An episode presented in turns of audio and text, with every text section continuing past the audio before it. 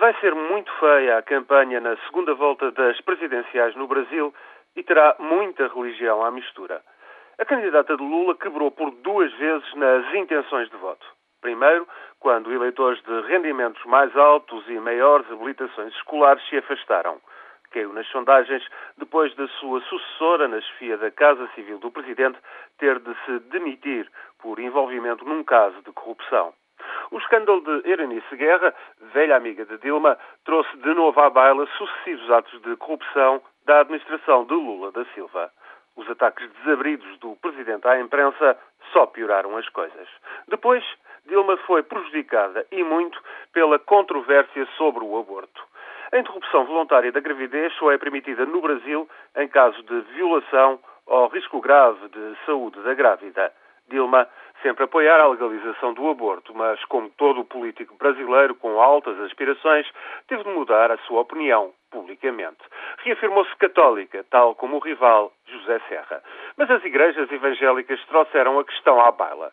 Dilma foi acusada de hipocrisia e de planear legalizar o aborto.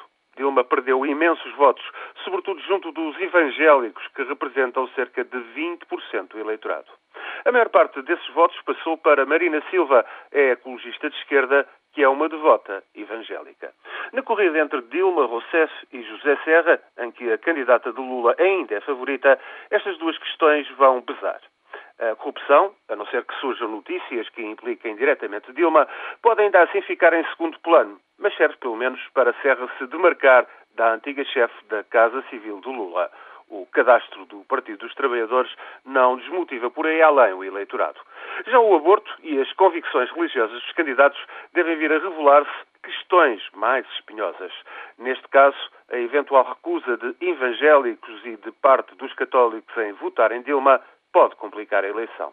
Se juntarmos a isso a violência com que Lula ataca quem critica Dilma e as concessões que a sua candidata vai ter de fazer para governar com os demais membros da coligação governamental, se considerarmos ainda que o seu candidato a vice-presidente, Michel Temer, do Partido do Movimento Democrático Brasileiro, que é a maior formação no Congresso de Brasília, que Temer é, portanto, um peso pesado da política nacional e bem capaz de atrair o voto dos católicos, então, tudo somado, temos para este mês uma campanha bem dura.